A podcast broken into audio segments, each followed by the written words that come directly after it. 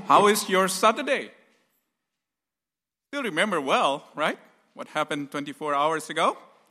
Um, I know that some of you, probably, including those here in this congregation, Saturday is a very sacred day for you, right? It is a day in which you all have planned, we all have planned, and we have to execute in a right and very tight manner, one after the other. Probably sometimes for some of you, back to back. For me and my wife, it is a day of rest, a day of rest, a day with our family, with our two boys, and a day in which we could do some extra work at home, right? Um, not including sermon prep, last prep on, on Saturday night before Sunday. And don't forget, the lawn also needs to be mowed. For you, maybe some extracurriculars, like, you know, music, swimming, Chinese school, shopping, catching up with friends and family. So packed. Our Saturday is so packed. Maybe some of you need to go to service station to service your car that has been delayed for a long time. And on the way back, you stop by at this hardware store, planning to buy one thing, but ended up like a dozen things. Probably some of you remember that. and the stuff that we all need to do, especially on that holy Saturday. What is your priority? What is your priority? What needs to be done urgently? It's really easy to get distracted from what was really important, isn't it? All sort of good things that we all need to be doing, all competing our attentions. And even when we got our priorities clear, when, when you know what's more important, and it's really hard when you're surrounded by competing ones. How about us as a church? How about us as a church? How do we work out on important things that we should be doing? Because different churches actually have different approaches, don't they? For some churches, for example, social welfare is very important. For others, being relevant is most crucial. For others, meeting community needs is what they should be doing. Let me just tell you that they are all good things, but there are so many competing needs or purposes. How do we decide what our priorities should be? What our priorities should be? How do we stick to our priorities? Which is how it must have been very hard actually for Jesus. People pulling him for all dozens different direction. And that's what we see at the end of chapter 1 in mark right? So i would like to invite you to open up your bible again to mark chapter 1 so many needs. And yet for jesus the top priority is very clear. From chapter 1 onwards jesus was set basically on his priority in mark chapter 1 verse 14 Jesus went into Galilee proclaiming the good news of God. The time has come, he said. The kingdom of God is near. Repent and believe the good news. So, his primary objective here, his top priority, is actually preaching. Preaching for repentance and for belief. He wants people basically to change from their heart, to recognize that they made a mistake that they need to put God above all. Priority number one to turn around, repent, and your sins will be forgiven. And that's basically Jesus' message. And that's his mission. And Jesus has come actually to preach about that. But can you see here, straight away, there is competing cry. Uh, there is a huge need, right? Uh, a man basically possessed with evil spirit in verse 24 Look at it. Jesus casts the evil spirit out of that man. You know, there is a competing cry, and Jesus deals with it. In verse 29, for example, Jesus leaves the synagogue with Simon and Andrew. They go home, and Simon's mother in law is on bed with fever. And they tell Jesus about it. There is, there is a cry for help here. So Jesus touches her, and she is healed. And a bit further on, in verse 40 to 45, that we just read, here is a cry. A man with leprosy comes and begs, basically, on his knees. If you're willing, you can make me clean. That's what he said. And of course, Jesus is willing. Jesus is willing. Jesus is filled with compassion. He is more than willing. He says, Be clean, and he is clean. Look at what people responses here. Finally, you know, there is someone who can actually do something. Heal the sick, drive out demons, and clean lepers, for example. Surely anyone, anyone can preach, but how many people can do such things? The question is is relieving suffering far more important than preaching? Is the loving thing to, get, to actually give people what they think they need the most? If you're trying to draw a crowd, to be honest, this stuff is great. Far more important, isn't it, than preaching about repentance and forgiveness of sin, isn't it? At least that's what the crowd thinks, which is why so many people are crowding around Jesus. Look at verse 28. News about him is spreading basically like wildfire. And right around Galilee, a huge, huge area, people are bringing all the sick demon possessed. The whole town basically gathered around the door. And at the end of verse 45, people came to him from everywhere. In chapter 2, the chapter that we read, Jesus actually nearly created a riot at the beginning of chapter 2. So many in verse 2, so many gather that there is no room, not even outside the door. So, what did Jesus do? What did Jesus do? What was his response? How does he deal with a situation like that? It's really tough to stick to your priorities when you are surrounded by competing ones. There is exactly what he does. The first thing that he does is actually to control the publicity. To control the publicity. Look back in verse 25. How does he respond to the evil spirit, he tells him to be quiet. He tells him to be quiet. So it seems that he is deliberating to trying to keep his mission under the wraps. And again, in verse 34, look at verse 34, he has healed many with all sort of diseases, right? Driven out lots and lots of demons. And look what he says in verse 34. He wouldn't let the demons speak because they knew who he was. The same thing a bit further on. This time is actually to the leper. You see that he's been healed. Uh, take a look in verse 43. Jesus sent him away at once with a strong warning see that you don't tell this to anyone. Jesus is actually trying hard to keep things quiet to control the publicity, to keep people basically focusing on the less important things. You think that if Jesus was on about preaching and getting his message out, then, then he'd be happy actually for the publicity, right? But see what, what he's doing, uh, you know, what we look at what happens next. He, he wants to control his publicity. In verse 45, look at, look at verse 45. Instead, he went out, this guy who is just healed, he went out and began to talk freely, spreading the news. As a result, Jesus could no longer enter a town openly, but stay outside in lonely places. Yet the people still came to him from everywhere. This guy's talk made it harder for Jesus to go into towns, right?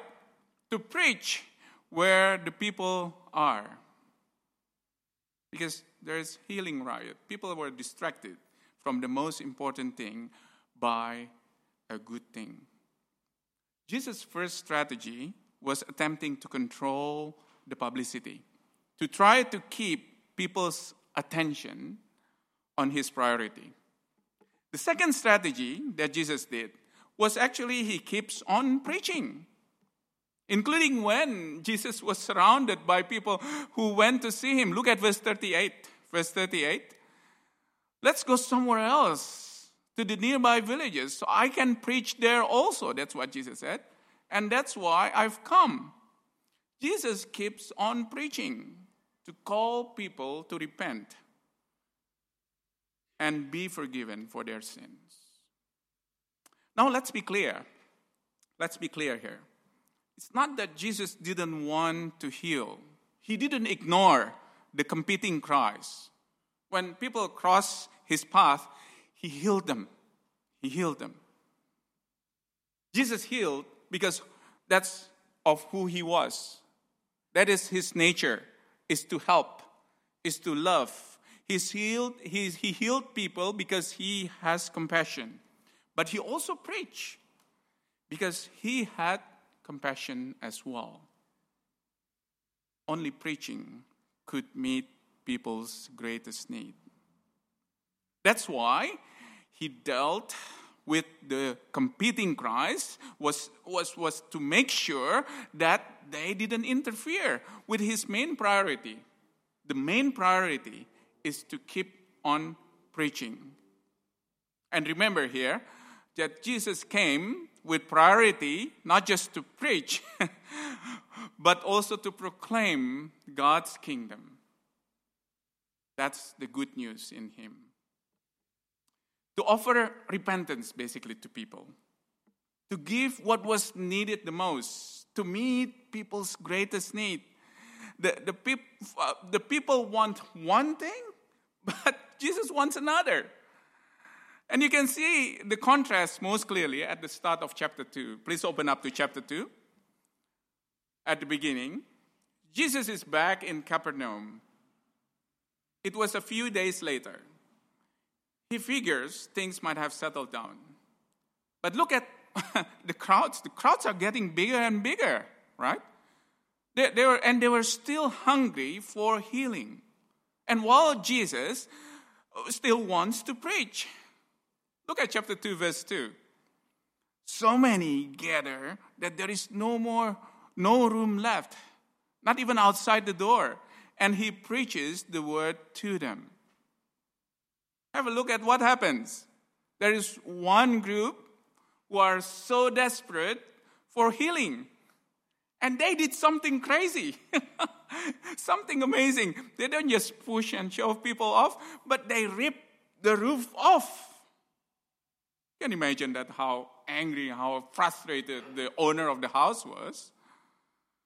Then they lower their paralyzed mate down on his bed the ultimate cry for help. It's really dramatic moment, isn't it? And there he lies on the floor in front of Jesus, helpless, desperate, and surrounded actually by a great crush of people with, with his friends probably peeking down from the roof and expectantly through the, through the hole in the roof. What does this man need the most from Jesus? Isn't that obvious? this guy can't walk. But Jesus looks down at the man. The man looks up at Jesus.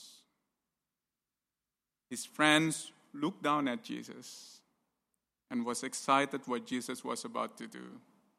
Everyone leans forward, you know, healing or preaching. Healing or preaching. What does he need the most? New legs or forgiveness of sin? And suddenly there is a hush at the background. Jesus says, you know, in verse 5, look at verse 5. What does Jesus say? Son, your sins are forgiven. Imagine the crowd. What sort of forgiveness has to do with it? It's healing, obviously. That's what he needs, right? Any fool can figure that out. He, he can't even walk. But somehow, for Jesus, the big things, eternity, where you stand before God, that is a whole lot more significant than fixing this guy's legs only for this life. And notice again here that he doesn't ignore the guy's pain, he actually heals his legs as well because he is powerful and loving. And he does it actually to prove that he can forgive sins. Look what happened with this guy. This guy dances out of the house with forgiven sins and healed legs, strong legs, right? The best thing and the good thing come together. And everyone actually praising God because Jesus is God, the, the big God, you know, who is in charge in everything, every part of life, who, who cares enough to fix all up body, soul, spirit. What does it really have to say to us? You see here that Jesus' priorities haven't changed. How about ours? How about ours? The first thing that we need to recognize here is that Jesus' priorities haven't changed. And what was important then, 2,000 years ago, is still very important now. The gospel is still the top priority. Preaching and proclaiming. It's, it's really hard to believe, isn't it? Especially with, if you're struggling with unemployment, for example. The message comes to you and said that you need to repent and have your sins forgiven rather than having your physical fulfillment need. You need to repent and have your sins forgiven more than you need a long life, more than you need a new house, more than you need a new spouse or this new house. If you haven't repented, friends, and allowed Jesus to be the boss of your life, then nothing else Nothing else matters. And how does this work for us in all things that we do, especially as we reflect it as a church? There, there are lots of good things that a church can do, right?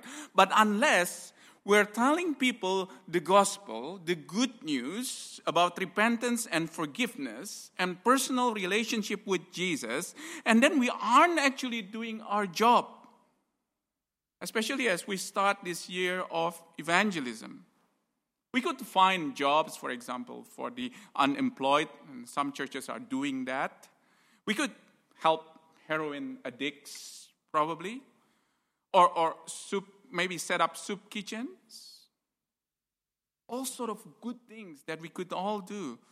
But if they are not building bridges, if they are not helping us to introduce people to Jesus, challenging them to repent and to turn from their sins to Jesus, then it doesn't matter how many good things we do because we are not helping them on what matters most. Whatever new things we are considered doing this year, it's very exciting, isn't it? Let's make sure we hold up to that measuring stick of how they are going to help us in taking the gospel to people. You know, a series of steps in which we can help people to get closer and closer to Jesus, toward getting things right with God. A full stomach, a new job, new parenting skill, or maybe quitting smoking. They are all good things. And let me just tell you that Jesus cares about those things. Jesus came to deal with those things, but they are not the best thing. What we need to do as a church, actually, to put our number one priority, is the same as Jesus. We need to be a church who preaches the gospel as our top priority in as many different ways as we can, to as many different people as we can, and as, as winsomely, you know, engagingly, lovingly and fully as we can. That's what Jesus did. And that's what we all should do today. Let me pray. Let's pray together. Heavenly Father, we give thanks to you for your word. And we pray, Lord, that your word doesn't just stop speaking to us here in this hour, but your word continue to speak to us, challenge us, and mold us to become more and more like Jesus. Amen. Thank you, Keon.